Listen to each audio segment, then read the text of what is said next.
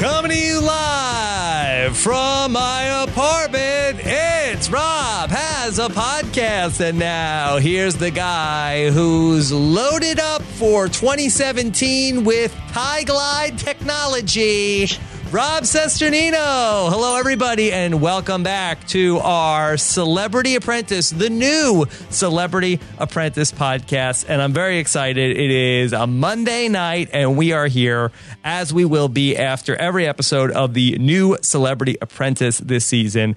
And I'm very excited to introduce you to our all-star Celebrity Apprentice team. First, let me welcome back to the podcast airwaves a man who podcast with me all through Celebrity Apprentice 2015. Please give it up for a man with a knockout smile, Mike Bloom. We are back. Yes, we will be back. If you liked that, get a load of what's going to happen over the next 2 months, folks. It's going to be impressions galore. Austria will not want to talk to us after this podcast. Yes. Okay. Well, we will maybe be podcasting in Austrian, and then also. Someone who is another great friend of the podcast. You've heard her with me on the RHAP voicemails earlier in 2016. We also did the TEOS Top 25 Moments Countdown. Please welcome another person who is quite tiny. Please welcome Megan Z. Megan, how are you? I'm good, and I am here strictly to make the final call if Rob or Mike has the better Arnold impression. Yes. Oh, you're not going to do one? Maybe. I'm assuming none of the above is going to be the final verdict. Yes, none of the above. Yeah, but we are back here to do terrible Arnold Schwarzenegger impressions and talk about this very silly 2-hour reality show back on NBC after a bit of a hiatus. That you guys are the Patrick Schwarzenegger and Tyra Banks of this show, and I'm very happy to be flanked by the both of you on this podcast. But Mike, it's been quite some time since we spoke about Celebrity Apprentice here on Rob Has a Podcast, and I know a lot has changed in the world of the Celebrity Apprentice, so I was hoping that we might be able to start the show with some updates, some news and notes about different cast members of Celebrity Apprentice, just to get us back up, caught up to date from, I mean, it's been almost 2 years since the last podcast we did about this show. Absolutely. I mean, believe it or not, 2015 and 2016 were really momentous for people that were involved with the franchise of The Celebrity Apprentice. And of course, I feel like the thing that lies chief among all of these people is the fact that Goldberg is back in the WWE. Bill Goldberg is back. He's back. He made his return to professional wrestling in 2015, joined the WWE in 2016. Really just huge acclaim from wrestling fans. But of course, that's not all. There was a really big promotion in terms of employment. Melissa Rivers became host of Fashion Police in 2015. Oh, Melissa from Celebrity Apprentice 2. Yes. Of course, her late mother had passed away earlier on in the year, so she stepped up in her place to host Fashion Police. There was a little bit of someone that might be involved in some sort of nefarious activities in a previous life. Got a sort of an upgrade, if you will. Teresa G. Dicey, she was released from prison in 2015. Some might remember that she previously went to prison, I believe, for tax fraud with her husband. So she now gets to breathe the free air. So that's fantastic. Khloe Kardashian got divorced from Lamar Odom, R.I.P. But hopefully all the other Kardashians are staying strong. Andrew Dice Clay, remember him? He got his own Showtime show. That's ridiculous. Wow, that's the name of it?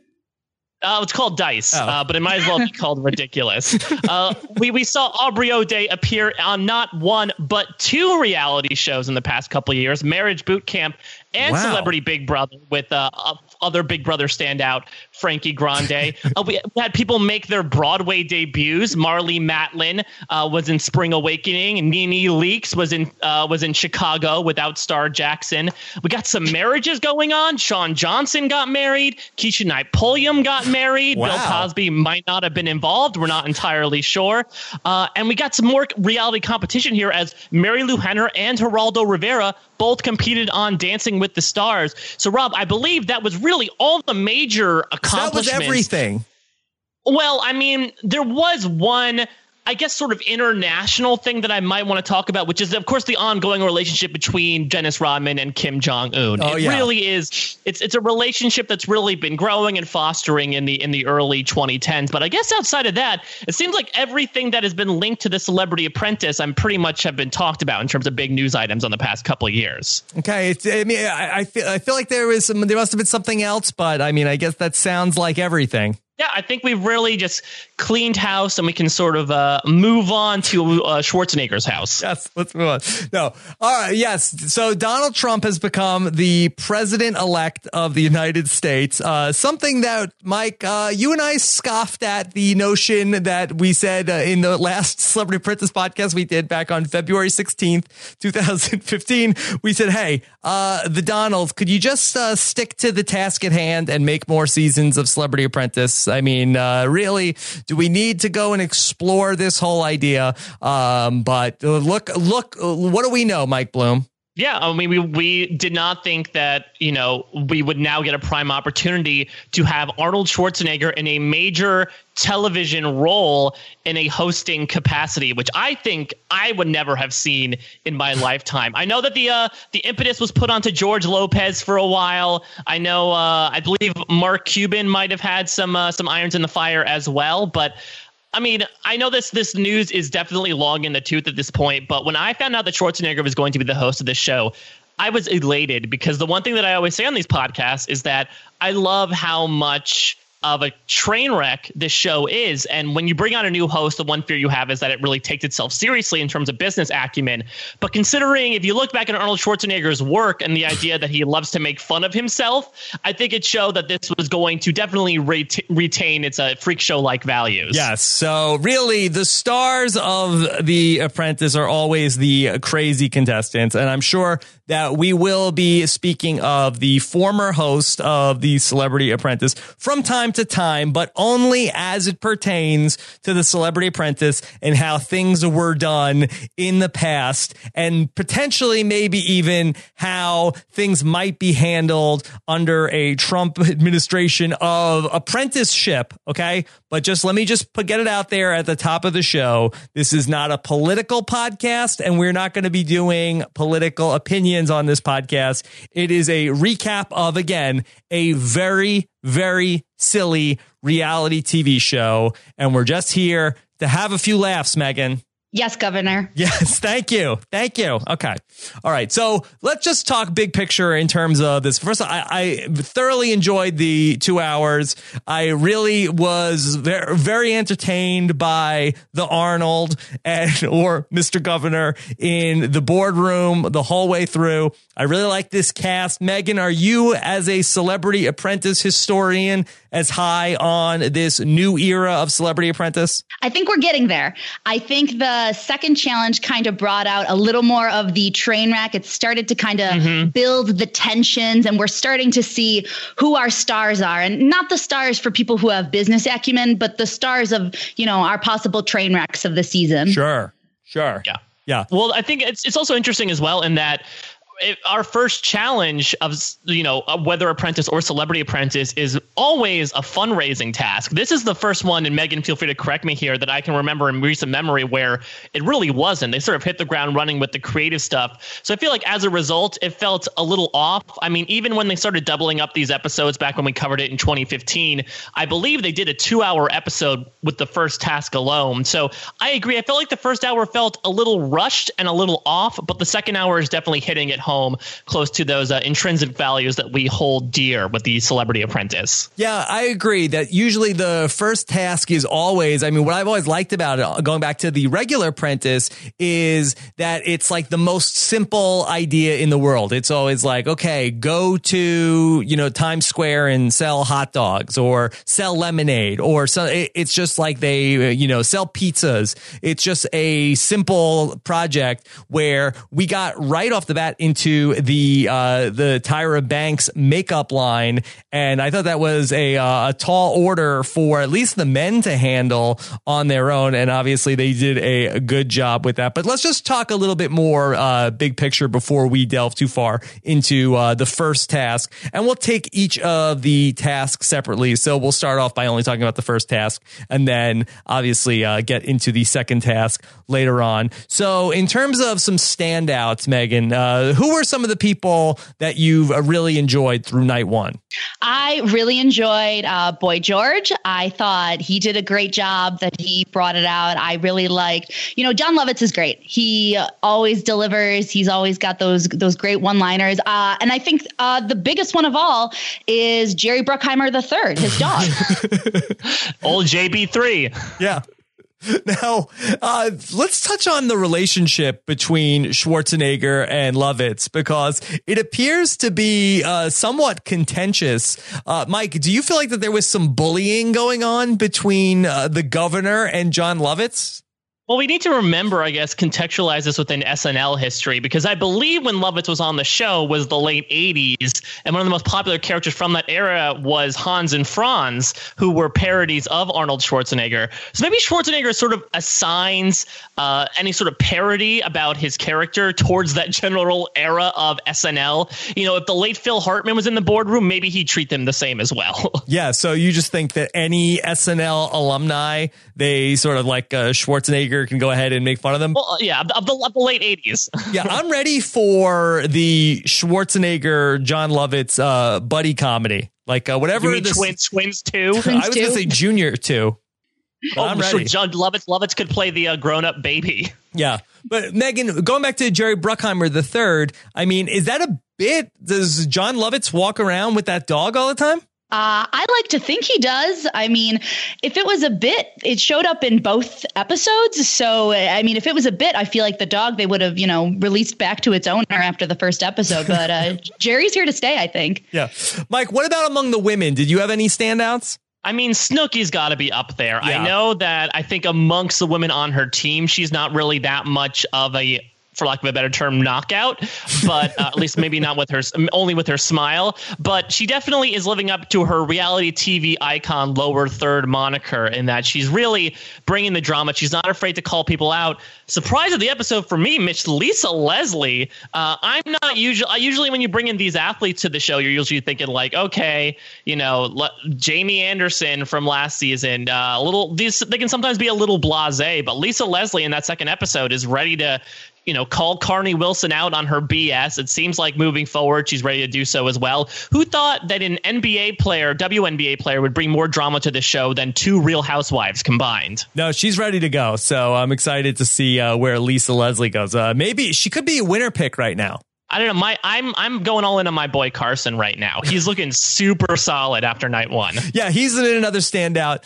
You know, obviously from, you know, doing a Queer Eye for a number of years, that he has like the reality TV interview confessional game down. So he's going to be very fun to watch. I want to discuss a little bit of strategy in terms of how this game could potentially be different. That there was something that Schwarzenegger said at the end of the first boardroom, and not get to the chopper, that he said that when he didn't fire Porsha, he said that the reason that he didn't fire her and why he fired Carrie instead was because he liked that at least Porsha put herself out there. At least she took a risk, and that Carrie, he felt like she didn't do anything. And he almost wanted to get away from where you could just, where we've said for a long time on Celebrity Apprentice, don't be the project manager. Go as long as you can without being the project manager. Save your money for when it's your turn, because if you have contacts that you're going to donate to charity, wait until you're that 1 week when you're the project manager, knock it out of the park, and you can always like point back to that, well, I wasn't the project manager this week.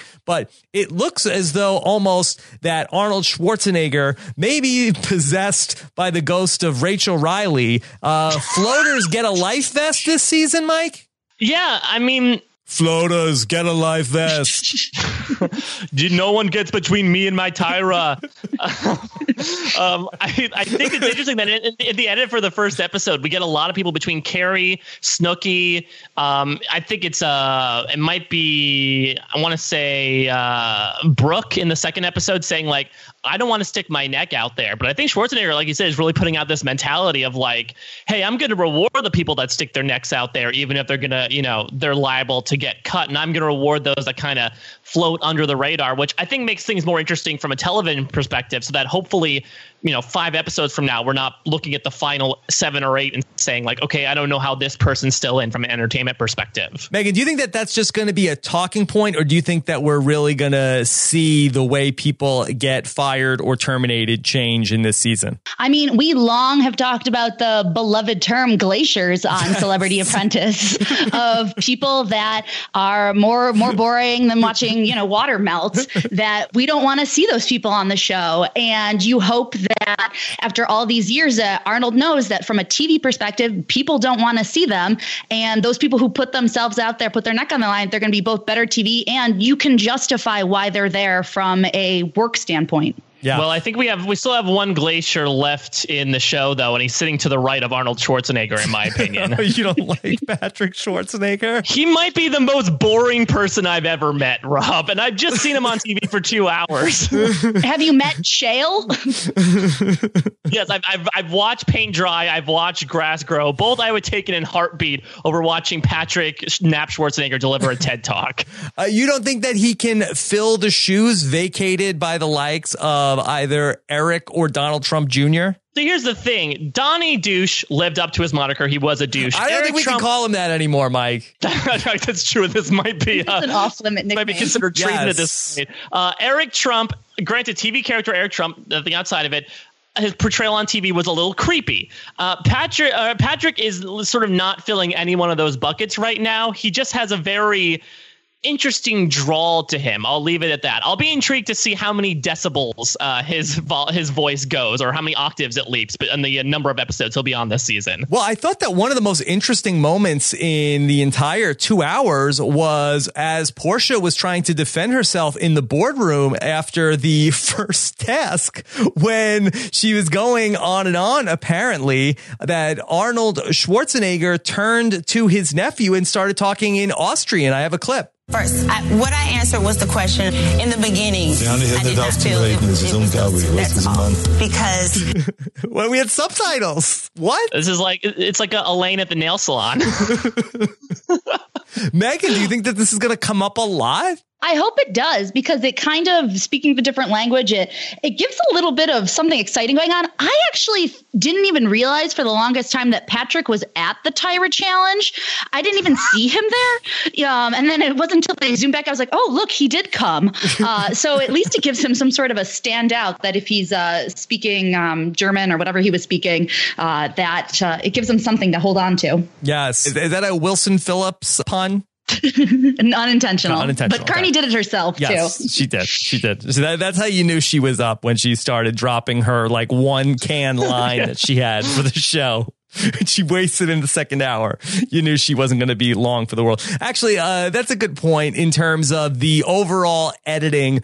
Mike, were you fooled at all by who was going to be the winner of the respective tasks and ultimately who was going to go home in the boardroom? I mean, I can take my judgment with a grain of salt on multiple occasions in my life, but in terms of like reading The Celebrity Apprentice specifically, I feel like you can take a look at these 2 tasks, which were very subjective, as opposed to, you know, the aforementioned fundraising tasks, which are definitely more objective of like who can raise more money. And I would say, at least in my opinion, I think the men definitely delivered more in terms of the.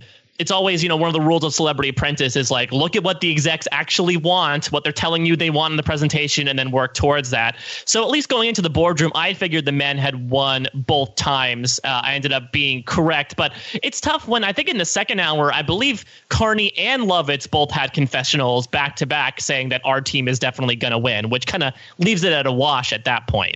But Megan, in terms of like what the actual players were saying and how they were being depicted, did you feel like that you could have predicted who was going home? I think I think just from the challenge, the fact that it was the first challenge and it was a makeup challenge, I thought there is no way I thought the men had to win.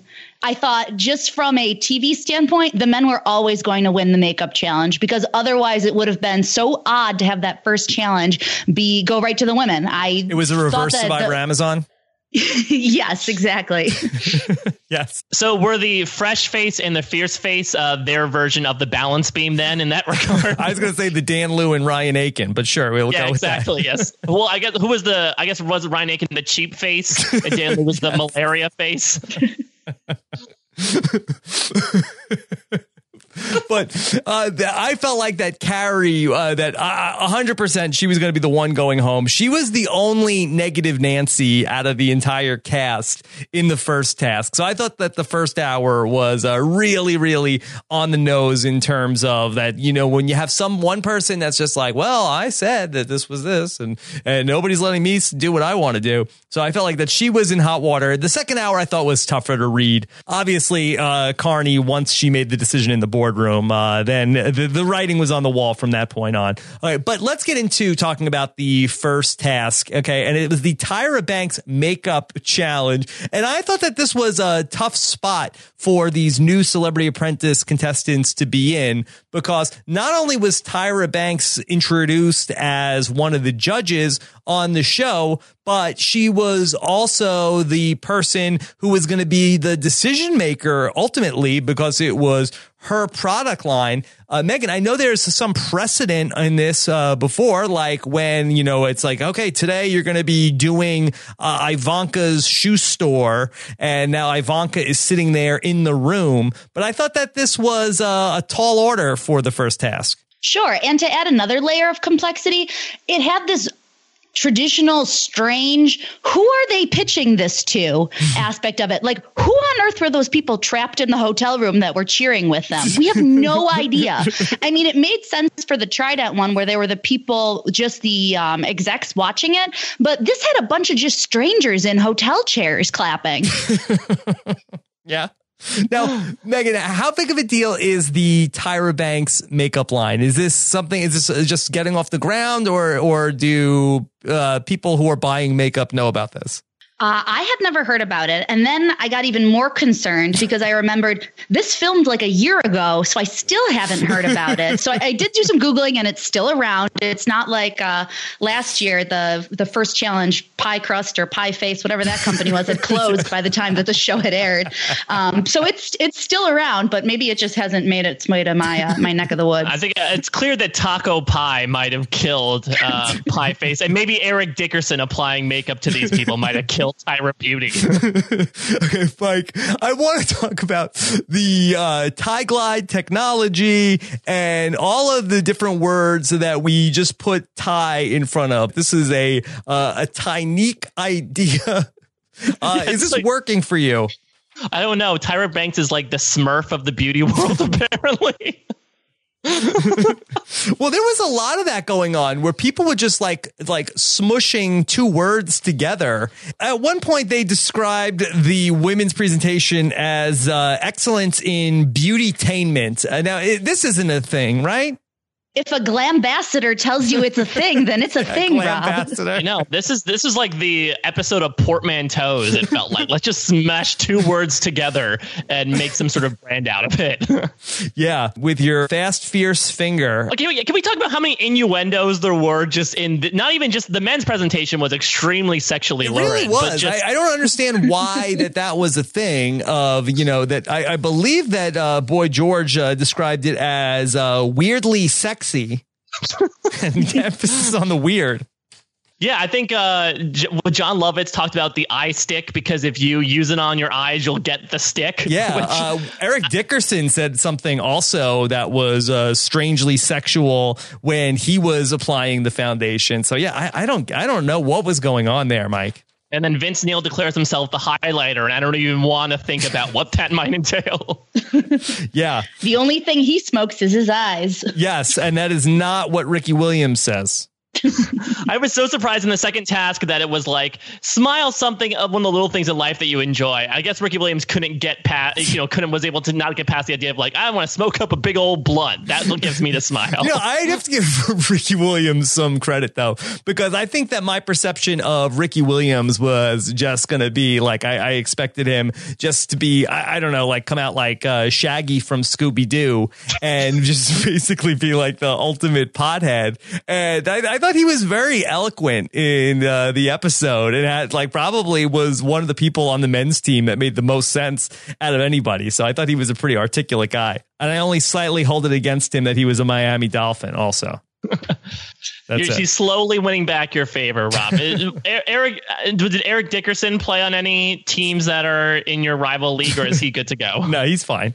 He's fine. I don't know where he was good to go to in the second hour. I was so confused because Arnold Schwarzenegger, it's hard to make out what he's saying. And he talks so fast sometimes that I heard him say that somebody was gone. And then I missed the name of who it was. Megan, did you catch that on the first time through? On the first time that Eric, yeah, I did catch that he was gone, but I wasn't surprised. This is pretty typical for Celebrity Apprentice that you don't have to show up for the first couple of weeks. Optional. It's optional. You can make it to, pretty far to the final four without showing up all of the weeks. Yeah, every other week. I think that's the way to go. Celebrities take the Dan Lembo approach to their time on Celebrity Apprentice. Mandatory.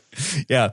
We didn't touch on the names of the teams. And of course, this is one of the tried and true traditions of Celebrity Apprentice. So we ended up getting the men's team's name first. They kick around the idea Team Flex, Team Pump. They end up going with Team Arate. Mike, does that mean anything to you?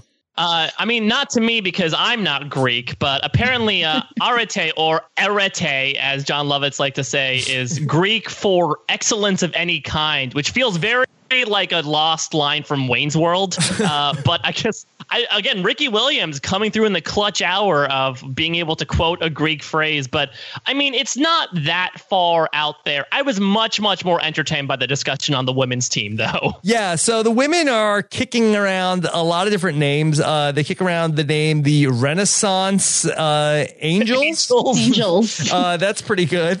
They kick around the name Game Changers. How about Megan? Would that have worked for you? Oh, they were there first. They could have planted their flag first there. They could have. Yeah. Well, let's think about this, though. These are both Mark Burnett produced shows. As Megan said, this filmed a whole year ago. Mark Burnett could have easily listened to the B-roll, taken that name and applied it to a Survivor theme. So it might not be long before we see Survivor Vagina coming up in 2018. Yeah. Well, Snooki kicks around the idea. What's the most powerful thing you can think of? Vagina. Yeah. You know what? I can't say she's wrong. We've had Plan B as an actual team name on this show, so we're not that far off. How far would they have let that get? Could we have gotten to the boardroom where Arnold is okay, Team Vagina? Who was your weakest player? Oh my God. Well, the question is, if they do a team swap, like who would they have to change the name? I don't think so. I think that they could figure out a way to work it out, because they've done other like names that are like feminine names and then had men on the team after a swap before on the Celebrity Apprentice. I think it would have been fine. I think the worst name they ever had was Kotu for Kings of the Universe. Or what about ASAP in in season 4? Actresses, stars. I forget the acronym. Authors and Professionals, I think, was the end of that. Surprisingly, the team with the acronym name was not the team that Gary Busey was on, though, surprisingly enough. Yeah. But the women ultimately decide to go with Prima as the name of the team. Megan, do we like this? Prima? It's okay. It fits. If you were going to look at the line of other women teams, Athena... tenacity. It fits well with them. It's okay. It's okay. Yeah, it's fine. So as we were going through the task, we had the men gave their presentation and the women were doing their thing. Mike, was there anything that was like a red flag for you as the presentations were going on that you felt like the men were definitely going to win? Yeah, I mean, actually, I felt like the men's team in this first hour actually harkened back to the very first Celebrity Apprentice, where if you remember, Piers Morgan was such a big advocate of use your celebrity. We have to use our celebrity. And it's interesting that the men adopted that strategy and worked really well. I actually really like the idea of, you know, bringing forward the most manly guys, the least likely to be able to do makeup in their day-to-day lives, and apply it to women to say almost, you know, if these guys can do it, then you definitely can do it. The women kind of seem to go in the same direction, even though they just had, you know, the models applying it on themselves. But because the men were able to use that message while also using their own, almost, you know, using their gender to sort of imbue that, considering the fact that they might have had an inherent weakness at the top, I thought they were definitely the winners going into the boardroom. Now, Megan, in all of your watching and rewatching of The Celebrity Apprentice, is there some point where you can tell, like, okay, this is a good task to do the let's use our celebrity thing, and there's other tasks where people should play it more like it's a regular season of The Apprentice? You know what? I think that most of the time going with your celebrity is the better, because you can always say, well, at least we tried to use it. There was a Harry Potter challenge, not the Blago challenge, but another one down the way where one team used their celebrity and the other one didn't. And they got, you know, they got yelled at for why they didn't use it at all. So at least with the men, they did that. The women, they didn't do anything. I mean, basically, they let other people get up there and do their own makeup. And, you know, you had some people, their task was one of my favorite tasks on Celebrity Apprentice is there's always like 2 to 6 people who are on like the graphics, and they basically sit there and look at a computer for the entire task and think they're the most important person there. I also think that when an executive is involved, especially when it's somebody who's not a celebrity themselves, like this, the case of Tyra Banks, and she actually was annoyed with this, that they didn't use the celebrity. And for her, it was like you had these quote unquote famous women, and that would have been like good for her makeup brand to have them wearing the makeup. It would have been like a free commercial for her. So that, I think, kind of pissed her off. But in the Trident version, I think you had a clear cut case of like these executives, they want to see the celebrities doing stuff, and they want to see the celebrities like all in the commercial so that they can tell their friends that they were hanging out with these celebrities. And so I think that's always a good move. Not to mention that I'm surprised that Tyra didn't point this out, that the woman completely flubbed her tagline. You know, the guys came up with this great line from Carson of, you know, you came, you saw, you contoured. Yes. The women just say 15 things at once. Carnie Wilson then grabs the mic and screams into it like Roseanne singing the national anthem. Yeah. What was Carnie Wilson saying? We're fresh and fair.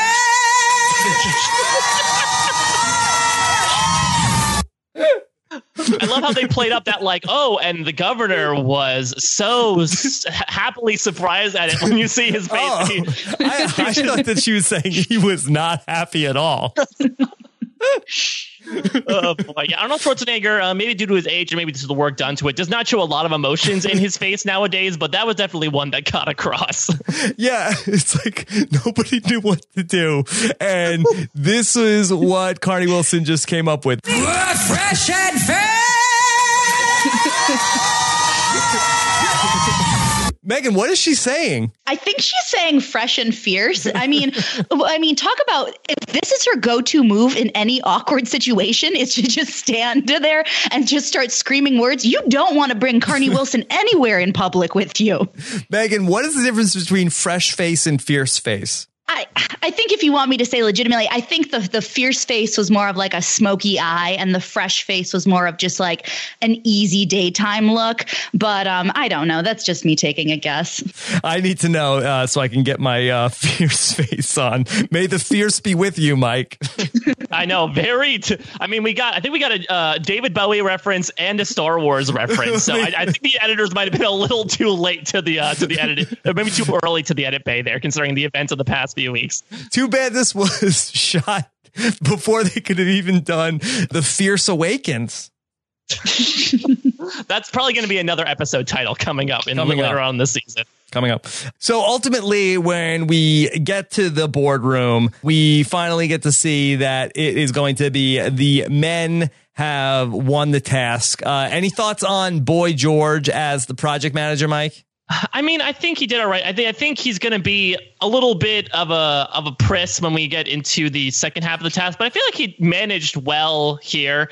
It's interesting, you know, when they're picking these project managers, I feel like we get in the case of both Boy George and Porsha here, the sort of subtle nudge that happens on Celebrity Apprentice of everyone just kind of surreptitiously looking at one person to say like, no, you can do it. But I think Boy George at least did a good job with the idea and managing it. I was super surprised to see him get $50,000. That is, that's not usually what happens on a Celebrity Apprentice task. You thought that was too little or too much? Too much. Granted, again, the first task is a fundraising task, but Megan, you could correct me if you're, don't they usually get like 25 to 40,000 per task? We got 50K in each of these tasks. At first, I thought they were going to get gypped in the second task and only get 25,000. And then I forgot that the sponsor usually doubles the money. But at first I was like, oh, that's really cheap. Yeah. So I didn't think it really struck me as too out of the box, especially in the premiere of 50,000. I don't know. Maybe it's to make up for the fact that they didn't have a fundraising challenge. I also don't know. This show has undergone a lot of changes as well in its format between coasts. So maybe they upped or decreased the budget. Rob, I also have to ask, like, as a California native, do you feel like they're representing your region well? Because, you know, I've dealt with countless numbers of years of B-roll footage of people walking through the streets of New York, and now we get to see B-roll footage of people surfing and driving in traffic along the freeway. Well, you know, to be honest, I thought that this season was actually going to take place in San Francisco. I think when this was first pitched as, okay, Celebrity Apprentice is moving to the West Coast, I really thought that they were going to be doing it out of San Francisco, and I thought that we were going to have like Silicon Valley and all of the tech companies, and I thought that that was the angle that they were taking on, and I thought that that was a pretty interesting one because it's really the center of so many different entrepreneurial things that are going on in the world right now. But I was, when it was revealed to be Los Angeles, and we had sort of this mock-up Schwarzenegger Inc., Megan, I was a little bit thrown for a loop. So in some of the previews, Arnold actually goes into depth about how he wanted to make sure that the physical doors were larger than the previous doors, that the physical table, like, he wasn't metaphorically saying it's going to be bigger. He's like, no, I'm going to have a larger sized table built for me. The doors will be larger than you have seen before. Why? I'm not sure. He made the point to talk all about it, that the doors will be bigger. The doors will be bigger. I think you just want all the celebrities to look like they were coming out of The Borrowers or something, that like, you're much tinier than me. You cannot sit in this chair like I do. The celebrities will look smaller. Yeah.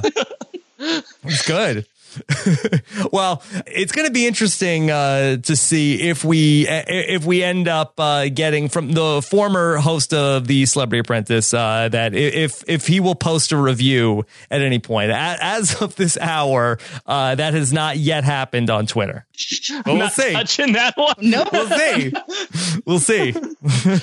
Mike, what do you think about this made-up company, Schwarzenegger Inc., that they have to be working for? Because in the traditional Celebrity Apprentice, obviously, you know, everything was, the Trump Corporation, you know, Trump Tower. But, you know, Arnold Schwarzenegger, to my knowledge, does not have a corporation that these people are supposedly working for. Yeah, I mean, again, I have only really gleaned of Arnold Schwarzenegger's career. It was pretty much summed up by the narrator in the beginning of what I knew about him. You know, bodybuilder turned movie star turned politician. You almost feel like businessman is the one sort of area that he really has not traipsed in yet. So him having to come up with his own company and build apparently a megalith building on the Sunset Strip to build this facade is again, maybe it's going along with my theory that they balloon the budget now that they're out on the West Coast, because that seems a little much. Yeah, Megan, what does Schwarzenegger Inc. produce? I'm not sure. Maybe we should ask Melissa, I think her name is, the new secretary at the building. Okay. Who, by the way, as far as I can tell, is verified on Twitter. Oh, another one? Oh, man. Oh, that wound is just getting perennially salted. No, they're really verifying anybody, I guess, at this point. So going back to the boardroom, this is where we saw John Lovitz referred to Arnold Schwarzenegger as Arnold, and he was really dressed down, Mike, in the boardroom by Schwarzenegger. That John Lovitz was told that in this room you will call me the governor. Yeah. And I mean, I guess you also have to realize that in politics, I believe, at least my experience with this is like former presidents. I guess since he is a former governor, you will perennially refer to him as governor from now on, which, you know, it varies because I believe the Trident executives called him Mr. Schwarzenegger. So I guess it depends. Maybe you have to literally only be in the boardroom to call him governor. Outside, you can call him whatever you want. Yeah. Well, I think for John Lovitz, he's really on his case this whole time. Can't make it look like favoritism. I guess so. Maybe. Do you think he secretly likes John Lovitz the most, Megan? Yes, absolutely. No question about it. I think there's a chance a month and a half from now we might be saying, how the hell did John Lovitz win Celebrity Apprentice? Yeah. And now we can point to this moment. So when we finally get to down to business where, OK, now this is real. Somebody is going to be getting fired. And I don't think that the women expected to lose. And to me, I do think that this is a fun turn in this show where it's like it was all fun and games where it was like laughing and having so much fun. But then we got to the point where somebody was going to have to go home. And I don't think that the women were prepared for this, Mike. Now, Porsha definitely was not, considering the Shaquilla that she went on. Well, she didn't know what to do, Megan. I mean, this does not seem to be someone who has wealth of knowledge in the Celebrity Apprentice strategy. And that's the thing that there's always this big question now of, okay, is the strategy going to change? But the one thing that should never change is you always have to go in there having somebody else to point the finger at, and you lay the groundwork very slowly when you're talking about the project as a whole. And that way you're able to go in with the boom of your person that you're going to point the finger at. Yeah. She went in saying like, nope, there was nobody who did a bad job. You know, I had everybody's support. Everybody was good. You have to at least like sort of hint that somebody was like, and, you know, Snooki, God love her. She gave it her all, but, you know, Snooki's going to be Snooki. You know, you got to at least throw them a bone as somebody that you could bring back into the boardroom with you, Mike. Yeah, it definitely seems like you said that she was ill prepared for all of this, and a little bit of bad two-facedness as well, considering that, you know, when she eventually does pick Snooki and Carrie to go into the final boardroom, she's all hugs and kisses on the outside. But then as soon as she gets in there and Arnold's like, OK, who should I fire? She's like, well, Snooki kind of sucks. And Snooki, God bless her, immediately calls her out on her BS saying like, you just called me sister out there. Now you're completely throwing me under the bus. Megan, can you even get over the fact that Snooki is on The Celebrity Apprentice? Because back in 2010, a good 7 years ago, when the first lady of podcasting and I used to podcast about Celebrity Apprentice season 3 and season 2 or 3 of the Jersey Shore, we would probably think about like what a amazing world this would be where Snooki one day will grace The Celebrity Apprentice. Well, Snooki isn't on The Celebrity Apprentice. Nicole is. They called her Snooki. They brought Snooki to the boardroom the second time. I know. I noticed that as she slowly started to become more and more in trouble, they just like were just like, all right, Snooki, get in here. Like, yeah, if she's the project manager, everybody will refer to her as Nicole. But when she's getting fired, they're like, oh, Snooki. You're fired. You don't have the decency to be called Nicole yet. You have to earn your stripes. Yes.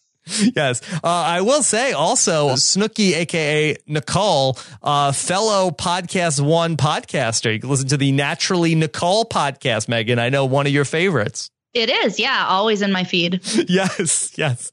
All right. So in the boardroom, one of the things that we got to see is that Arnold likes to deliver some anecdotes from his personal life, which I think is my favorite part of the new Celebrity Apprentice. That when Arnold was piling on Porsha for not thinking outside of the box, he told the story of how he, as a 19-year-old gym manager in Austria, was able to get the gym in the papers in an untraditional way.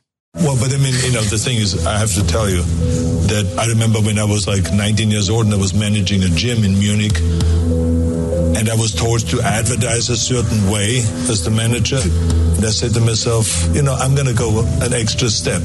I'm going to go and take all my clothes off in the middle of the winter and put my little bathing suits on and walk on a marketplace where everyone was shopping and post. I wish I was alive then. All of a sudden, the media came around, photographers, they took pictures and everything. There was the next day in the paper. Wow. Mr. Universe running around naked in the market. Right. And all of a sudden, our gym was packed. Within 2 months, it was packed. Yeah, why didn't you go into the marketplace and go in your underwear? And then all the photographers would have come. And then would have gotten a lot of press in the media. Why did you not apply the tie glide technology to your naked bodies? And then when I showed up from the future, and then I was got to go completely naked because that's how you go through the time travel. Well, my how times have changed, because that's pretty much what the naked cowboy does today. And he gets nary a photographer looking. He had a meeting with, right? He was at Trump Tower recently. Oh yeah, I guess that's true. That's what it'll get you. It'll get you either media exposing or a possible spot in a presidential administration. I mean, we can all agree this was the best part of the entire 2 hours, right? Like, no question, this was the highlight. Yeah, I know. Andy Denhart is a little down on Arnold Schwarzenegger, but I agree with Rob. I love these stories, and I really hope that every single episode Arnold finds some opportunity to just bring up a random story about his life. Also, yeah. I don't know about you guys, but if I see somebody of Mr. Universe size, I don't want to be anywhere near that gym. That is going to be the last gym I regular folk marketplace person want to be. Yeah.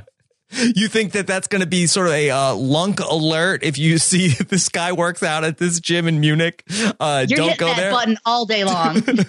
Yeah. Well, although in fairness, how many gyms were there? I don't think that there was like a ton of options for people. Enough to have a 19-year-old manage one. Yeah, how did he become the manager? I don't know what the hiring process was like. But we can go with like the 30-some. We can go with the kid who probably should be in college right now. But let's bring him aboard. It seems like he has the great marketing strategy of getting naked to sell memberships. Yeah, and he was already Mr. Universe, but then he was just managing a gym. Yeah, I guess the 15 minutes of fame were over. And there must have been competition that he had to advertise against somebody else. I guess so. It seems like just showing off that the fact that he is going out to in like a little bathing suit in the middle of winter. Maybe that's just what he told his boss. Like, why were you in the market in your bathing suit? And he's like, free advertising. Yeah, I guess so. I mean, this really wasn't that outside of the box of an idea, with all due respect to the governor. Yeah, I mean, I'm pretty sure I saw an Amazing Race task that was like this. Yeah. So I don't know. I guess the business was booming for the gym, and that really set off the whole people walking around in their thong phase of the 70s. This was truly the boon of Schwarzenegger Inc. right here. Yeah. He also had another story that came later in the episode, and I'm just going to play it here because we're talking about this. When they were talking in the second boardroom about how Snooki said that she was outside of her comfort zone and she didn't want to answer questions in the boardroom because she wasn't comfortable doing that. There's a lot of things that we have to do that we don't feel comfortable. It's not just about comfort. I know. Sometimes you have to go beyond that. If I would have been training for the world championships in bodybuilding and in powerlifting and all those things, I only would look for, I'm going to train only until my comfort level is down. And then from that point on, I stop. Do you think I was comfortable when I had to go into the marketplace in a little thong bathing suit and everybody was looking? Really funny We just kept going back to the same story every episode. Did you think that was comfortable, Snooki? I loved it. It's great. He should. The whole show should just be Schwarzenegger talking about things. So that I'm good with just only boardroom. Well, I mean, speaking of which, I mean, should we get to the sign-off catchphrase, which I would say is probably the biggest mystery going into this new Celebrity Apprentice? Yeah, nobody knew. I felt like that this was a pretty well-kept secret, Megan. I feel like that going back to in 2015 when we first started talking about this, that nobody really knew what it was going to be. And Megan, I have to say, I still don't know what the official catchphrase is. All I know is I lost a lot of money because I had bet on Jingle All the Way to the Elevator.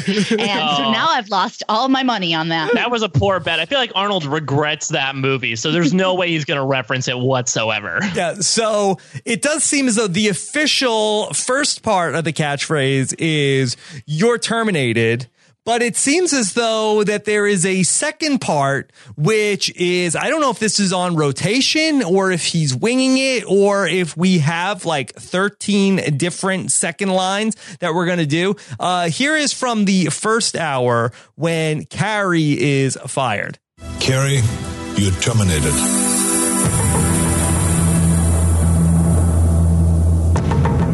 Now, get to the chopper. And I was fine with that. I was like, oh, that's clever. Okay, that's good. But then in hour number two, when Carnie Wilson gets fired, here's the wrinkle he puts on it. We're fresh and fair.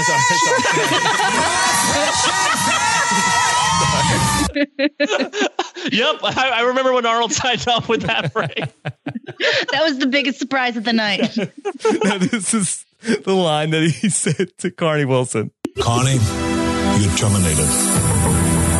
Hasta la vista, baby.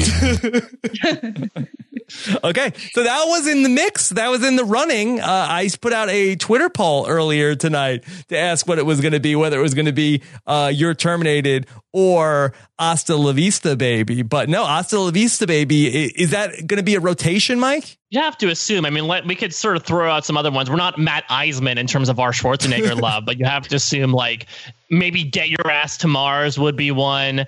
Remember when I said I'd keep you? I lied. F you, asshole. If he's really feeling very, he's going to say irate. F you, a-hole. That would be for John Lovitz.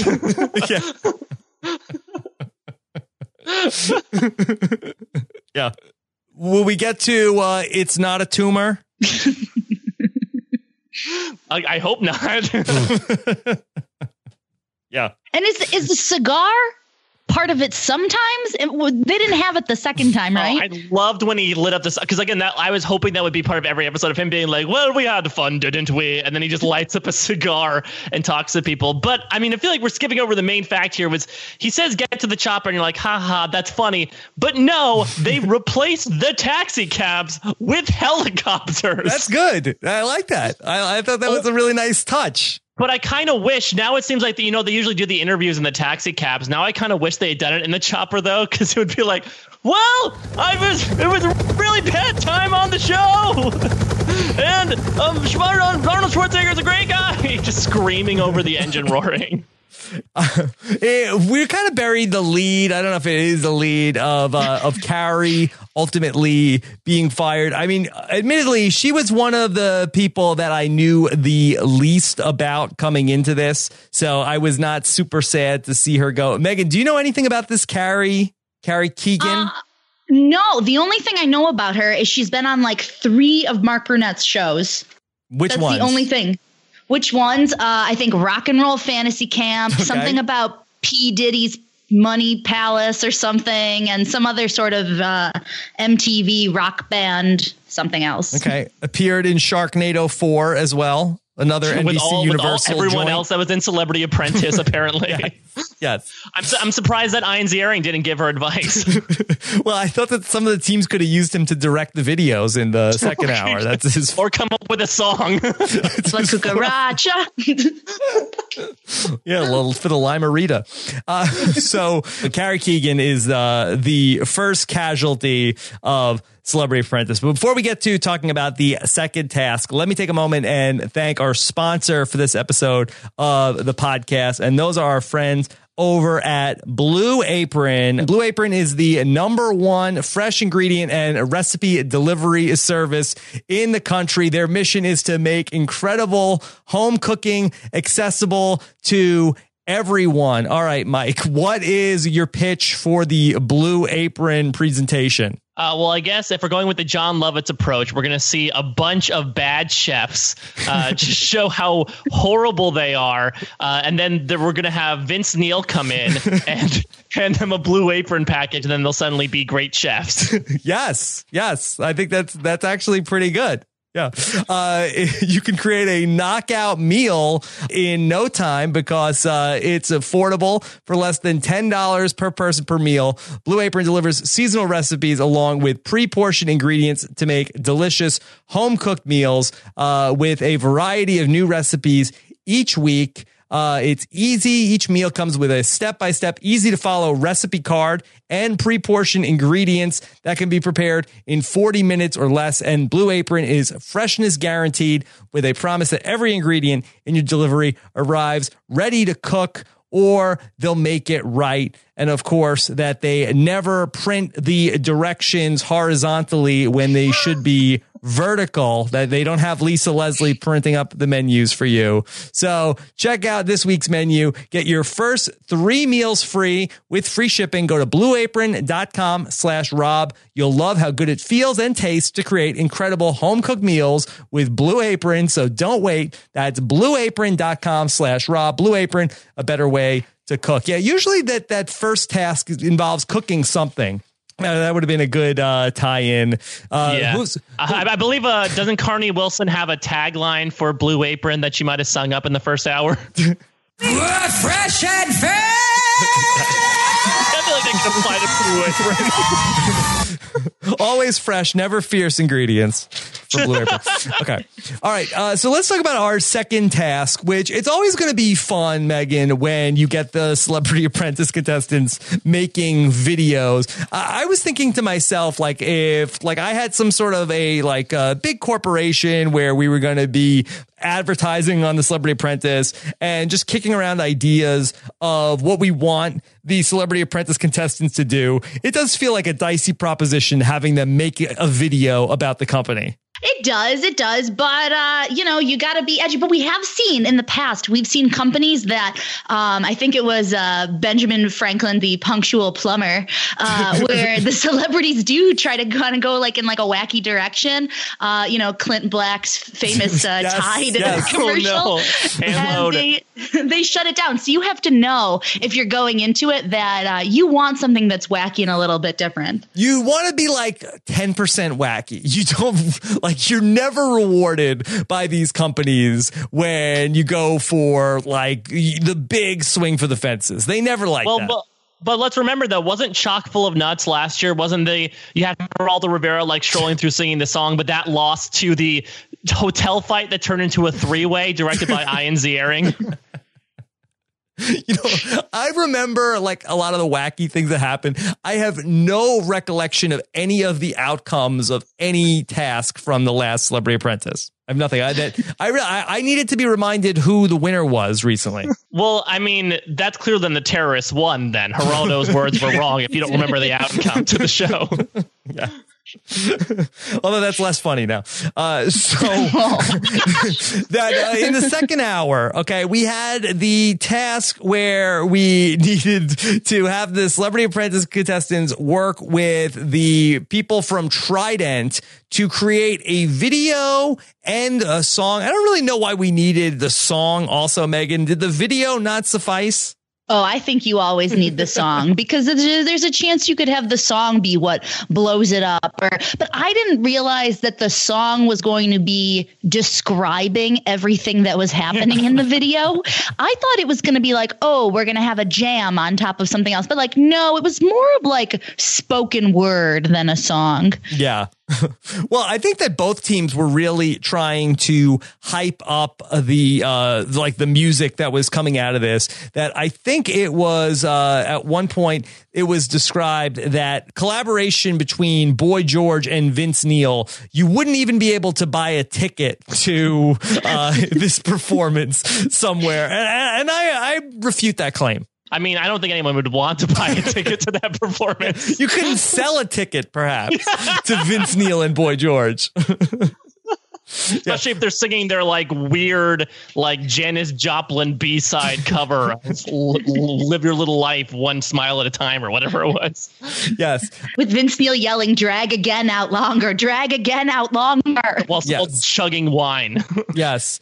Did you guys happen to see in the news this past week, there was the very tragic passing of George Michael earlier last week, but Boy George ended up being a part of this news story as Sarah Michelle Gellar actually tweeted out condolences about the loss of Boy George. Did you see that, Mike? Yes, I believe Sarah Michelle Gellar is now probably going to equate Celebrity Apprentice with The Walking Dead at this point, because she thinks that the dead have risen and have populated Arnold Schwarzenegger's boardroom. Megan, she tweeted, do you really want to hurt me? I guess you do, 2016. # R.I.P. Boy George. I was truly one of your biggest fans. Man, she can now put that Culture Club record away for a little bit. She probably was very surprised when she watched the show tonight. Yes, as we all know, Sarah Michelle Gellar, the biggest Celebrity Apprentice fan. Yes. She probably was like, oh my gosh, they filmed this so long ago. What a great tribute that he was alive then. Yeah. So, yeah, they very that there was no end card for in memory of Boy George. I do think they should have, since this is the network that aired SNL, they should have doubled down with the joke they had during the 40th reunion of SNL and showed a John Lovitz card at the end of every episode. So considering how things went in 2016, people might take it a little too seriously. Yes, yes. Although as a vampire slayer, I think that it may just make her a little bit alarmed to see somebody she thought was dead roaming around the streets of Los Angeles. Yes, Boy George will soon be staked after Sarah Michelle Gellar watched this episode. Yeah. She went full Buffy. Full Buffy. All right. So this time around, Carnie Wilson becomes the project manager. Brooke Burke trying to throw Carnie Wilson under the bus from the get-go. Megan, what do you think of that Brooke Burke saying, like, I knew that I wanted to make her the project manager? She did it on the first challenge, too, to Porsha. She's so sneaky, this Brooke Burke.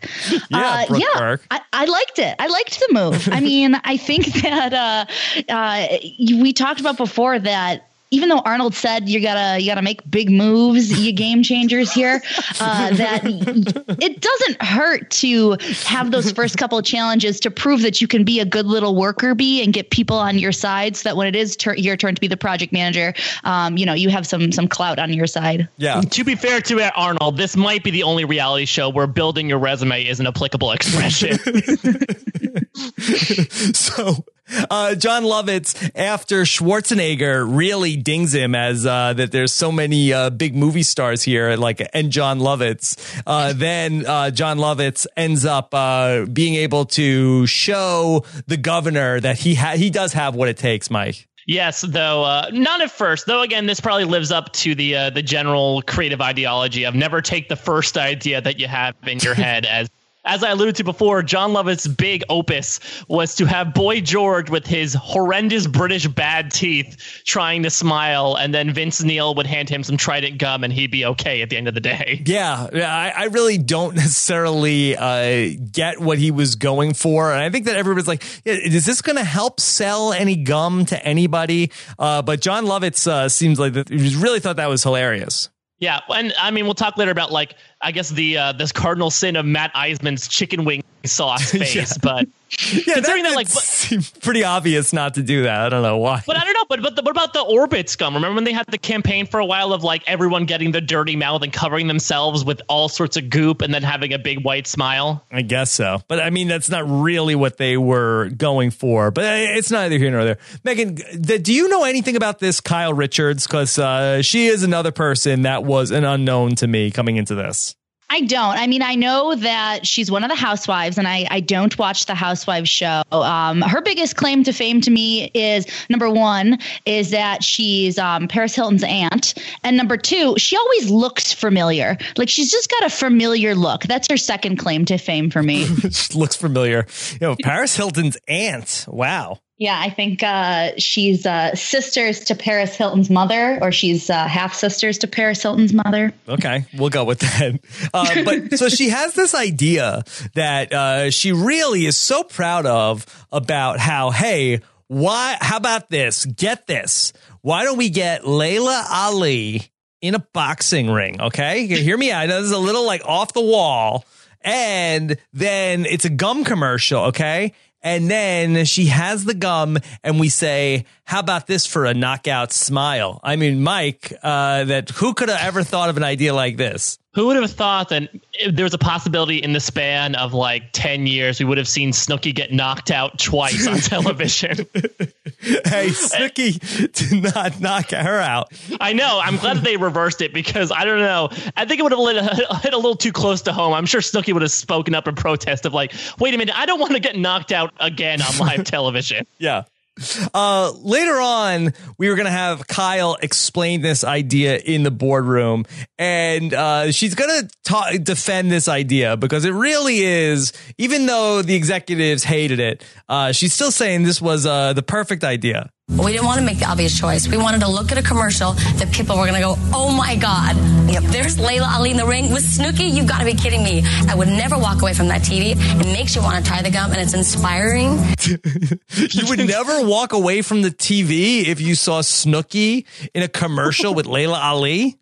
Ever? I like the idea that it's inspiring. Yeah. That, you know, you can defeat your biggest bullies if you chew Trident gum and cherish your smile. Well, I thought that the dumbest part of it was, okay, that Snooki has the knockout smile, but then the girl who didn't even eat the gum also had the knockout smile? Because they had to show two different smiles. I guess so. Yeah, this is the weird thing about the girls is that in the first episode, they did really well of like showing off the product, but they didn't use their celebrity. This time, like, great, we're going to use our celebrity. But then they did a horrible job of describing the product and embracing the message that these executives really outlined for them to use. And we'll talk about the video, but Snooki's knockout smile is like a murderous, lecherous smile instead. Yeah. Neither of the videos really came out that great. Also, is the serving size for Trident gum, are you supposed to dump it back like that? Are you supposed to like swallow like 50 of the little chiclets there of them? Yes, I think that's how it works. Really inspiring to do that. Yeah.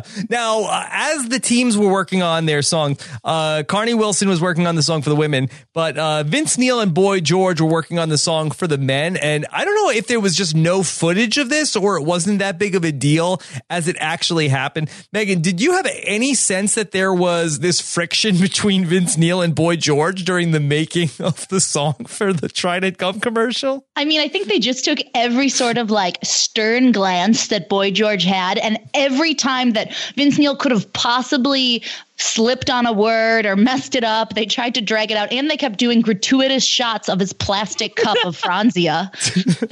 Yeah. Mike, that this was have we had this before where the teams are really fighting about this? I mean, I'm sure Dennis Rodman at some point that he like disappeared, but have we had an issue with people being drunk during the tasks? I mean, that was Dennis Rodman's probably the biggest one. I mean, if we're talking about arguing over menial things, though, how can we glance over Meatloaf and the missing paintbrush? Sure. But I mean, this conflict is definitely spelling bad news for the Boy George Vince Neil concert that they think they can sell tickets to. Yeah. Megan, who's going to last longer, Boy George or Vince Neil? Ooh, I hope it's Boy George because he's given better TV this week. That's my hope. Yes. I think it's 100% going to be Boy George. I really question how much Vince Neil even wants to be there. No, he's very much fodder at this point, which is definitely saying something, because I feel like the men's team is, the women's team is like definitely having some personalities come out as well. But I feel like the men's team is definitely stocked with the more electric personalities across the board. Yeah, I did like when Boy George threw Vince Neil under the bus in the boardroom. I was talking about how he was not crazy about the cocktails in the afternoon in the board. Vince Neil was like, hey, that's just the creative process here. That's how we did it in the Surreal Life house. Yeah, Corey Feldman had a drink every time with Emmanuel Lewis and Jerry Manthe. That's how it all comes back. Now, over on the women's side, there was one consistent voice of resistance, maybe the voice of reason that we mentioned earlier. Lisa Leslie hated this idea for a number of reasons, even though the other six women on the team all thought that this was a real surefire knockout hit. Megan, did you know that Lisa Leslie was correct? I mean, listen, in the first challenge, okay, they missed that Tyra's product was made by artisanal people in Italy. I get it. But Tyra was so indignant about that. Like, we have people that were the artisanal scientists that worked in Italy. I believe it's pronounced arete people in Italy. Yeah, the Trident people, they were not as precious. But I think she had a point. I think that the number one thing is, what do they want out of this? And at least if we can check the box of this is what they want, at least we have something to hold on to and to defend. All the other women just were casting dispersions onto Lisa Leslie at that point, including Snooki, who eventually would come around as Lisa would defend her in the boardroom later on in the episode. But here is Snooki even throwing shade at Lisa. I think Lisa did her job, but she's not really so much a team player. Snooki. Really? Lisa Leslie, who was the captain of a women's Olympic basketball gold medal winning team, she's not a team player, Snooki? Well, maybe it's not that she's not a team player. Maybe she just sees things a little differently, a little sideways, if you will. Ironic that we have a problem with somebody being sideways while Vince Neil is drinking wine. I think that's a nice connection. Then Snooki should be familiar with seeing things sideways. Yes. All right. That is a fair point. So Lisa Leslie did film the camera sideways. Now, luckily, it seemed like, what were they doing? That somebody was like shuttling the footage from the set back to the edit bay where they were able to look at the footage while they were still shooting stuff, Mike? I mean, I don't know how GoPros work necessarily, but you have to assume that nowadays, like, you upload all your footage to like a cloud, which is where they could grab it. Because, yeah, otherwise they would have been pretty screwed. It reminds me of, like, I think it was the Arsenio Hall finale where like he filmed the whole thing with Magic Johnson and it was all completely profile at first. And so it's almost unusable. But then they were able to grab it at the last minute. It's frightening. So at least they were able to salvage it at the last minute, though, of course, it still did not net them a win whatsoever. Yeah. In fairness, with this GoPro, the whole thing is kind of a cube, so I can understand how you could make that mistake. So I wasn't killing Lisa Leslie over that. I don't know. If Jolie Amazing could figure it out, I think Lisa Leslie could. And they all seem to blame it on the fact that Lisa's like too tall for anybody else to have any responsibility. Like, Lisa's too tall. We couldn't see what was going on with the camera. We couldn't see what was going on up there. It was she's 7 feet tall. I'm allowed to be the only big person in this show. Lisa, you terminated. Put that cookie down. We made a table, and the table wasn't even big enough for Lisa Leslie. We had to take a GoPro and we had to turn it sideways. That's how tall she is. Maybe that's why. Maybe she's used to people carrying their camera sideways to encapsulate her entire life, that she thought that was just a way to film everything. Yeah. So the men's team, they were running around down on Venice Beach to get all of the different things that make them smile. Megan, did you think that it was the right call to have John Lovitz singing the song? You know what?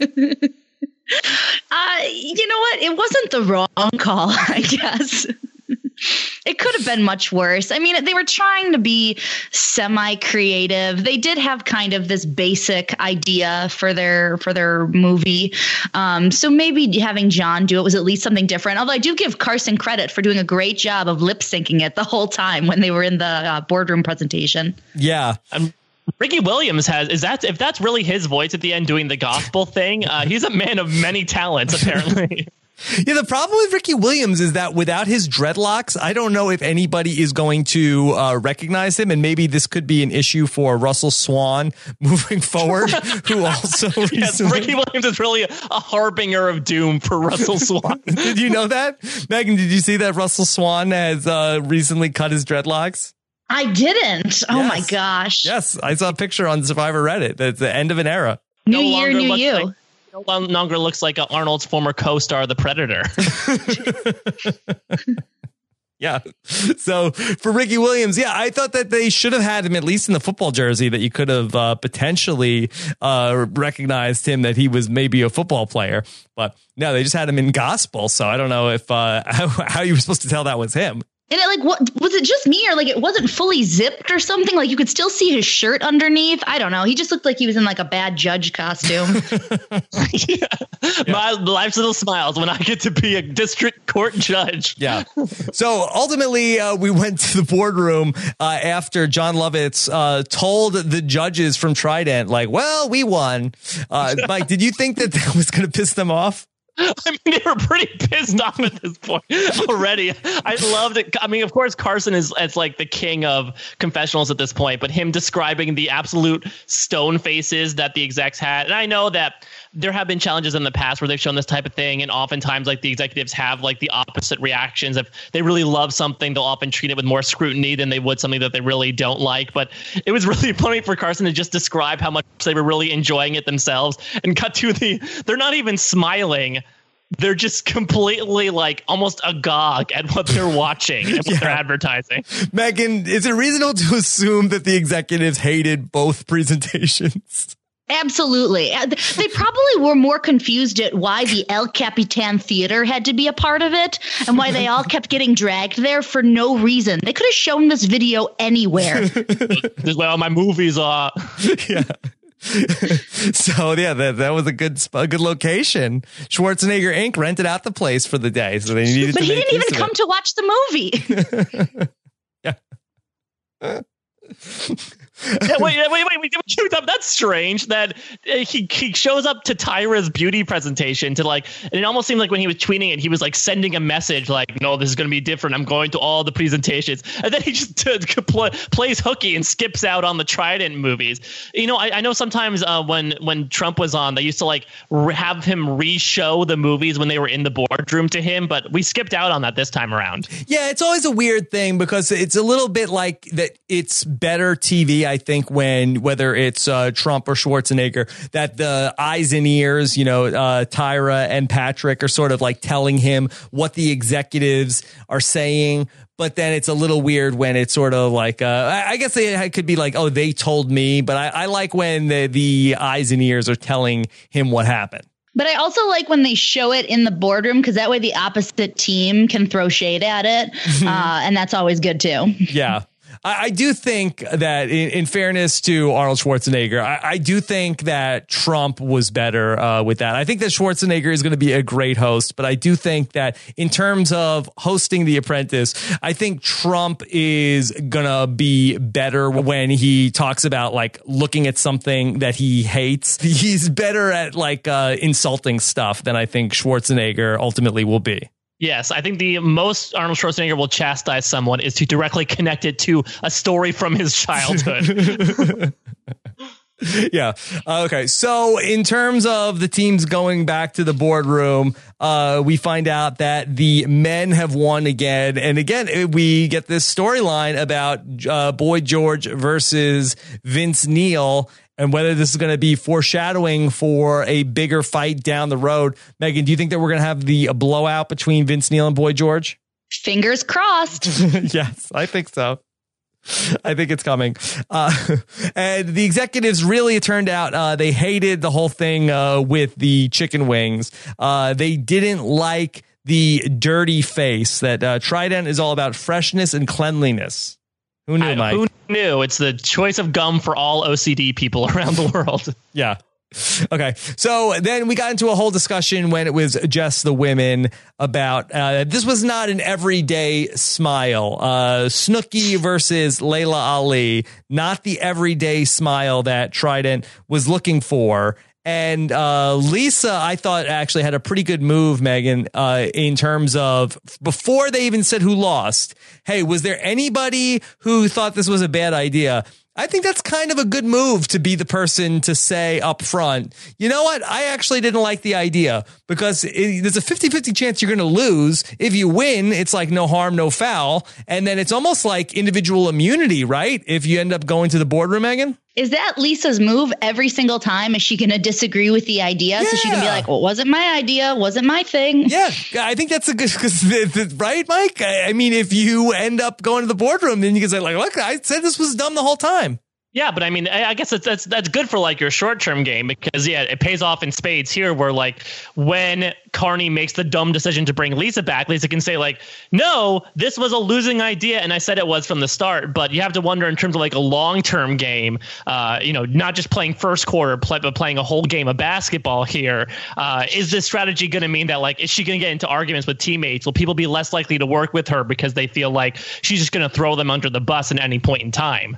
Yeah, I think this is probably the Omarosa strategy ultimately, that you just like you know, in the boardroom, just start throwing people under the bus. But I do think it's an effect. It can get you at least far enough. Yes, well, we'll wait until Lisa Leslie comes in saying a brick hit her on the head. No. Then she go full Omarosa. You don't want to go full Omarosa. No, is there a British man on the show for her? No, Boy George. She gets into an argument with Boy George. Yeah. So that Carnie Wilson's argument about why Lisa Leslie should be fired is that she held the camera sideways. Now, ultimately, the camera work was one of the things that the Trident executives like. You had to feel like this was a losing argument, right, Megan? It was. Did either of you see a difference in the extreme camera quality between both of them? Because I thought they were equally awful. Well, they loved in particular this idea of going from black and white into color. Yeah. So that choice of cinematography alone probably put Lisa in the clear. I mean, that is a pretty original idea. I mean, I don't know if I've ever seen that. It's not like a movie from the 1930s that might be considered one of the most popular movies of all time did it or anything. Yeah, but this was really good. Well, I guess technically to Lisa Leslie, everyone are technically Munchkins. So I guess she's just channeling the Wizard of Oz.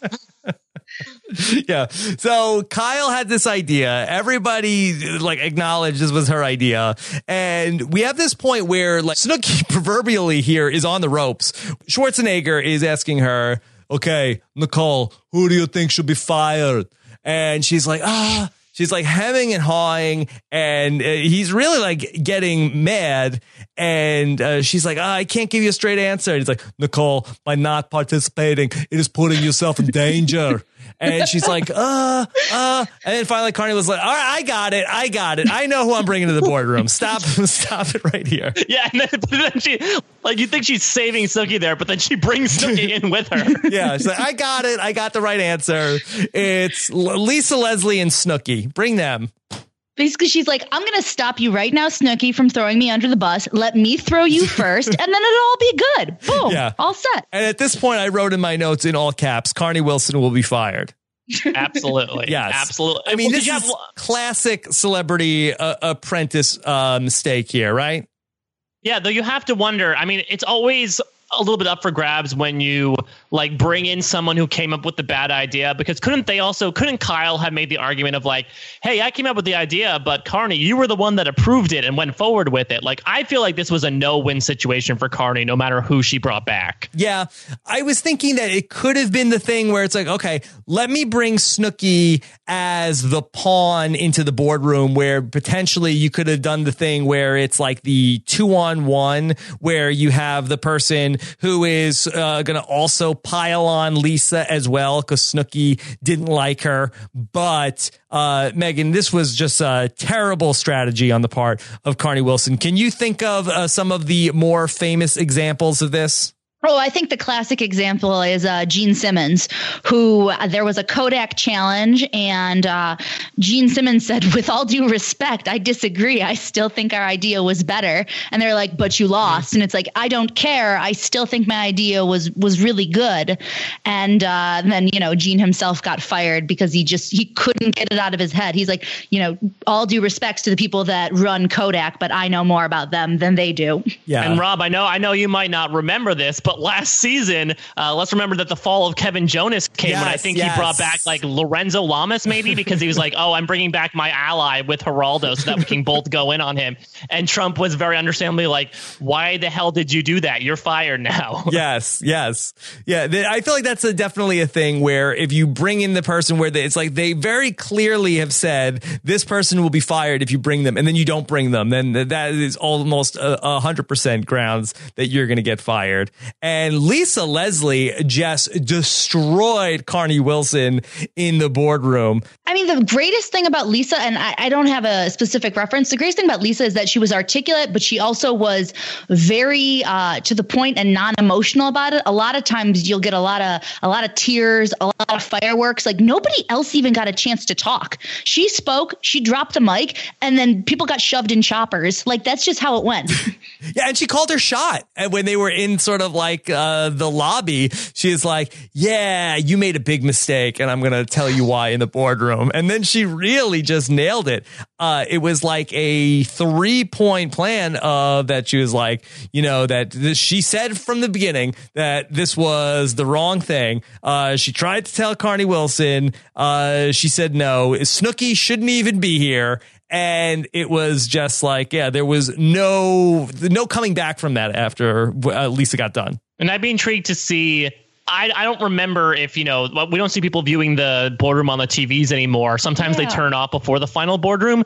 But you have to wonder if their team was looking on, like, what do you think the chances? When do you think is the next time we're going to see Lisa Leslie get called back into the final boardroom? Because I think they just saw someone that can very clearly knock her out and not with just a winning smile. Yeah. It was really a big mistake to take Lisa into the boardroom. You know, keep bringing Snooki back. Snooki, we might see her in the boardroom every single week because that she's not going to be able to put together a coherent argument against anybody. But Lisa, that is she's a killer in the boardroom. Arnold did allude to the fact that they were going to be able to watch while they popped bottles over there. I was surprised we didn't see that more of the people watching and the ooh and ahhing. He did say that Vince Neil should be careful. Not too many more bottles for him. Yes, Boy George is keeping a watch over everyone now to make sure that there's a DD taking everyone back to their hotels at the end of every night. Yes. Is someone checking on Chael to make sure he's okay? Yeah, Purple Chael. People were saying on Facebook today that he's going to be the star of the show. Mike, did he have one sentence in 2 hours? He was the one that put together the brilliant idea of the Vince Neil Boy George concert. But yeah, we got a lot of build up for people like him and Matt Eisman. And I feel like Matt Eisman is just a really fantastic personality. But Chael or Charo or whatever his name is. I mean, I guess we were told he was a heel of the UFC, essentially. And looking into him, he seemed to, you know, he has a really interesting history. He ran as a Republican candidate with the Oregon House of Representatives in 2010. He wants to buy the WWE after he retires. He hosts a podcast as well. He's been on reality TV before. I think he got busted from the UFC for juicing a couple times. So he seems like a hothead, but we really haven't seen that thus far. So maybe we're just waiting for that time bomb to fully tick, or maybe he just is dealing with things differently in a different type of setting outside of the ring. Yeah, perhaps. I'm just upset we haven't gotten to say Netflix and Chael. I mean, that's all I've wanted to do. Yes. Keep that one in your pocket. Yes. I will also add that that Chael, a fellow host on the podcast One, host of You're Welcome with Chael Sonnen. So we're all in cahoots. the inevitable crossover with you, Snooki, and Chael covering post-mortem Celebrity Apprentice. Yes. Well, I have to see how many other Celebrity Apprentice contestants have podcasts on Podcast One. Brandy Glanville? Brandy Glanville, sure. So we have to see. Got a whole thing going on. All right. So let's get into quickly a couple of questions from the listeners tonight before we start to wind down. Humberto wants to know, did Lisa just Todd Herzog that boardroom?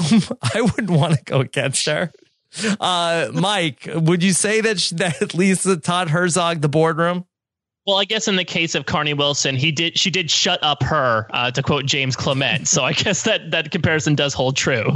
Yeah, really fantastic work. Also, Humby says Brooke Burke is the unsung hero of this story. Megan, are you buying or selling Brooke Burke as the unsung hero tonight?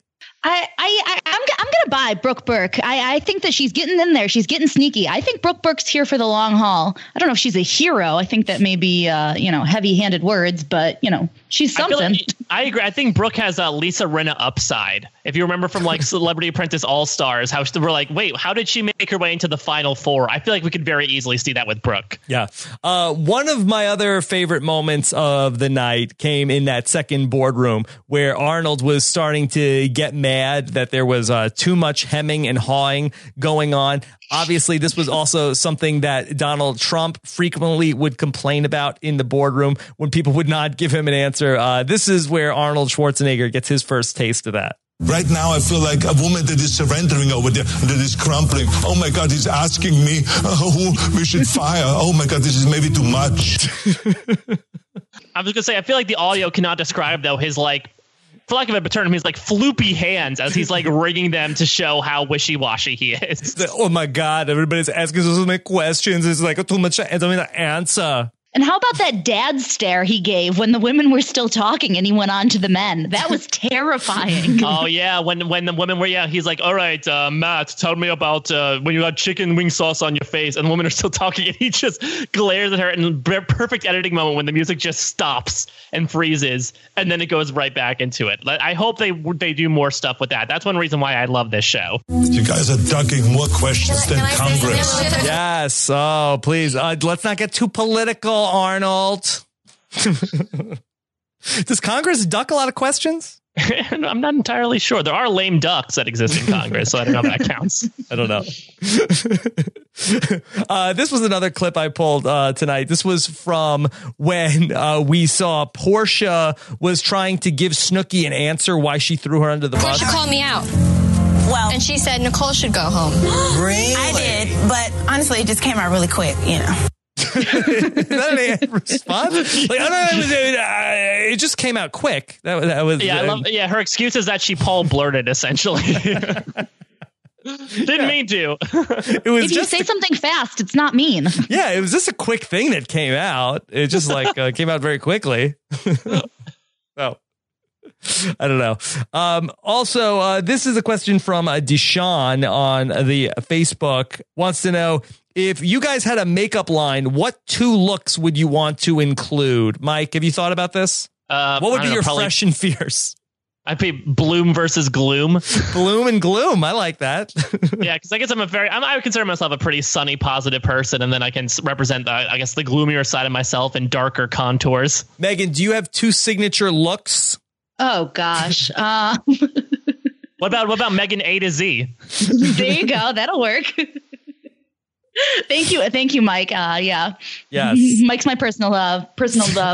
Glam. What are they called? Not Glamazon. What is it on this show? Glambassador. Well, I'll be your Glamazon. I've watched enough RuPaul's Drag Race at this point. I know that's what I was going for. That was my first thought. Was there was so many puns? It was just like RuPaul. Yes.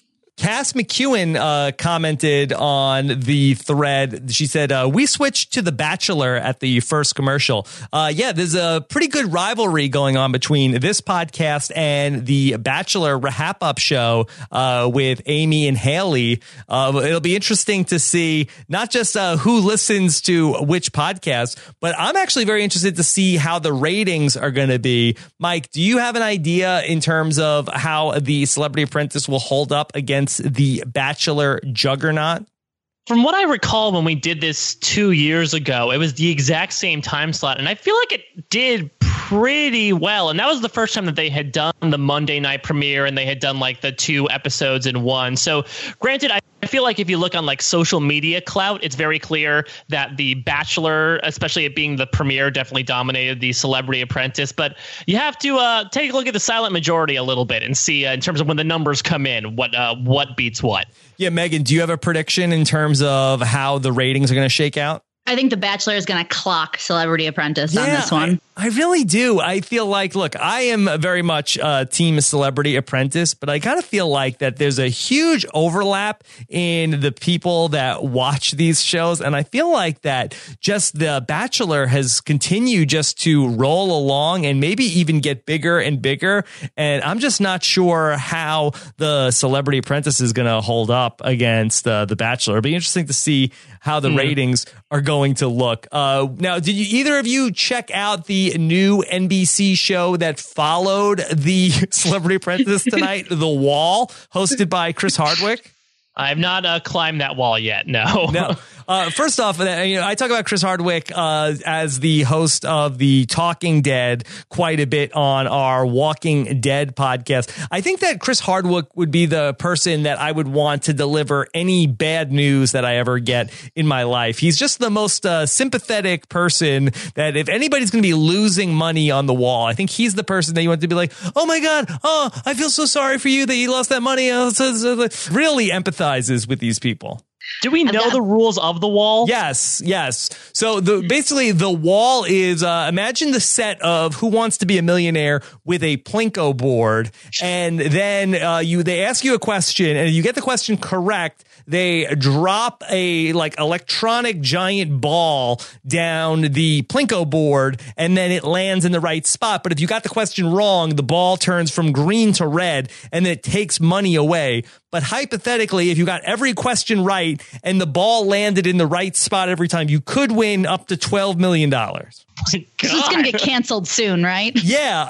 To me, I thought that the way NBC programmed the night would have been, and I'm not sure what time The Bachelor starts. The Bachelor started at 8 or at 9? Yeah, it's 8 to 10. 8 to 10. Yeah, so I maybe they felt like that the right move to counter-program The Bachelor was to put on The Celebrity Apprentice at 8, but I felt like that probably the lowest common denominator show was going to just like watch the bouncing ball fall down the wall was going to be to put that on at 8 o'clock. I'm not sure how many people were going to switch over to watch The Wall at 10 p.m. Although perhaps if NBC was trying to feel like, okay, we've got the Celebrity Apprentice, that if we are going to be catering to a Trump audience, perhaps a show called The Wall was going to be just a show that would be like, hey, if you like Trump, we got Celebrity Apprentice and The Wall all on Monday nights here on NBC.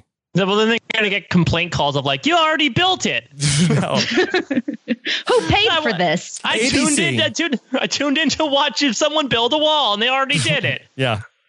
All right. So that's all coming up there. So it'll be interesting to see how the block of Celebrity Apprentice and The Wall ends up holding up here on NBC. Interesting. Ari Ferrari also wants to know, based on his career trajectory, how long until Arnold becomes president? And I have to say that it would seem less improbable than Donald Trump becoming the president. I mean, Arnold Schwarzenegger was already the governor of California. Yes, he was not born a U.S. citizen, but, you know, you look like I guess I could say like, you know, stranger things have happened, right? I mean, there was a legitimate movement, if you remember, back in like the mid 2000s after he became governor. Yeah, he was hot for a while. Sure. Yeah. Hot like his cigars. Yeah. No, I remember like a legitimate talk, like when I first moved to Los Angeles in 2004, right after, Arnold Schwarzenegger became the governor, that they had the recall election and he became the governor, and people were talking about he was like a really hot candidate. And his political career has really cooled off due to like a number of factors, from scandal to, maybe not doing the best job as governor of California. California. So I think it's rather unlikely at this point in time. But, you know, like, don't rule out, look, the springboard of the Celebrity Apprentice. Well, if that's the case, are we going to see now just like a bunch of career politicians start running to host the Celebrity Apprentice now? Right. This is really like screw going to Congress, screw the Senate. It's all about hosting the Celebrity Apprentice now. That's really the ladder that helps you climb. So you think that Hillary Clinton could potentially be knocking on Mark Burnett's door for a show? Stranger things have happened, as you just said. Just like how they had the Martha Stewart version, they can have other spinoffs. I actually don't think that the Hillary Clinton Apprentice would be bad. I think that you could have Bill like going out there, Chelsea Clinton sort of like as the new Ivanka sitting, going and judging these things. Who knows? I think it's interesting. And I think the Trump family, I think we're able to see a lot of his family in the course of Celebrity Apprentice. I think it'd be interesting to sort of capitalize on more notable families. I don't know if we need to go all the way to like Kardashian levels, but like other, I mean, if they did like Baldwin Celebrity Apprentice, what do you think that would be like? Well, we have had a fair dose of Stephen Baldwin on the Celebrity Apprentice before. He's a mole. Yes. Okay. All right. Let's stop here before we go too far off the rails. All right. So hashtag time. Megan, do you have any thoughts? The only thing I have written down was The Fierce Awakens. The Fierce Awakens. That's pretty good. Mike, do you have anything that could top that? So what did we contextualize as a thing that Carnie Wilson sang about? We're fresh and fair.